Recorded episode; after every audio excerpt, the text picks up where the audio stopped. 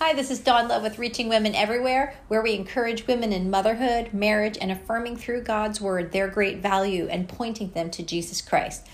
I take a Titus 2 as a personal directive, had to come to terms with the fact that I am now one of those older women. So please join me as I share some truths with you from God's word, make it applicable for you today.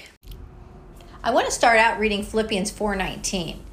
And my God will supply liberally your every need according to his riches in glory in Christ Jesus. God meets every need, leaving nothing out. A need is something that's required. It's vital. And he knows these things. It reminds me of a story where Jesus was visiting his friends, Mary and Martha. I'm telling you that during the holidays especially, this story hits home and I'm reminded of it often. I would say daily, easily. So he's talking with Mary while Martha is busy doing many, many things.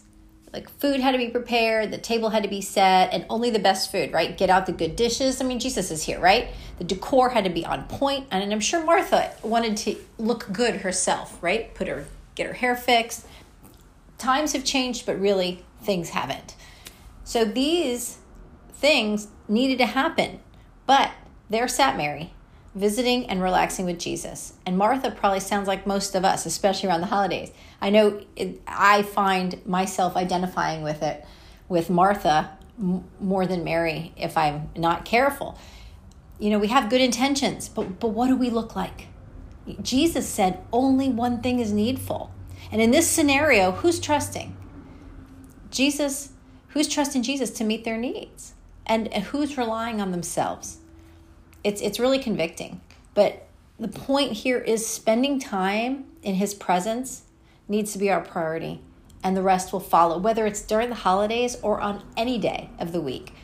When we put Jesus Christ first, we are living out that verse in Matthew. It says, seek first the kingdom of God and his righteousness, and all these things will be added to you. And it's not that we're seeking things, we're seeking him, and he blesses our paths. He directs our steps. He gives us clarity of our mind. He gives us the desires of our heart to show us which way to go. This is so contrary to our natural way of thinking and the way we normally do things. And our busyness can and will distract us from what's most important if we're not careful. You know, even good things can pull us away. And starting the day at the feet of Jesus to hear what he has to say will really get you off on the right foot. It'll give you something to draw on throughout the day, and you're focusing on what did he say in the word earlier when I read that, or Lord, just help me with this. Even today, myself, I got sidetracked, and I'm looking at a situation. It actually just happened before I started recording, and I'm thinking, how did I get off track there?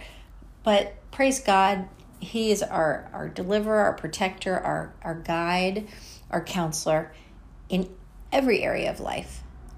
So I want to encourage you during this holiday season, start your day at the feet of Jesus. And if you're having a hard time during the holidays, you need to be in his presence.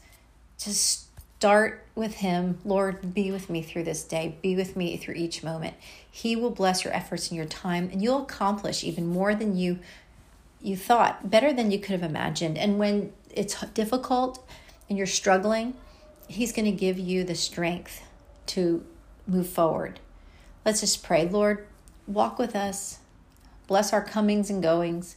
We thank you that you meet all of our needs according to your riches and glory through Christ Jesus. Whatever those needs are, emotional, spiritual, physical, nothing is too hard for you. You know what's going on in each one of our lives, and we just thank you. Thank you most of all for Jesus Christ. We pray these things in Jesus' name. Amen. Be blessed, my friend, and keep seeking Jesus.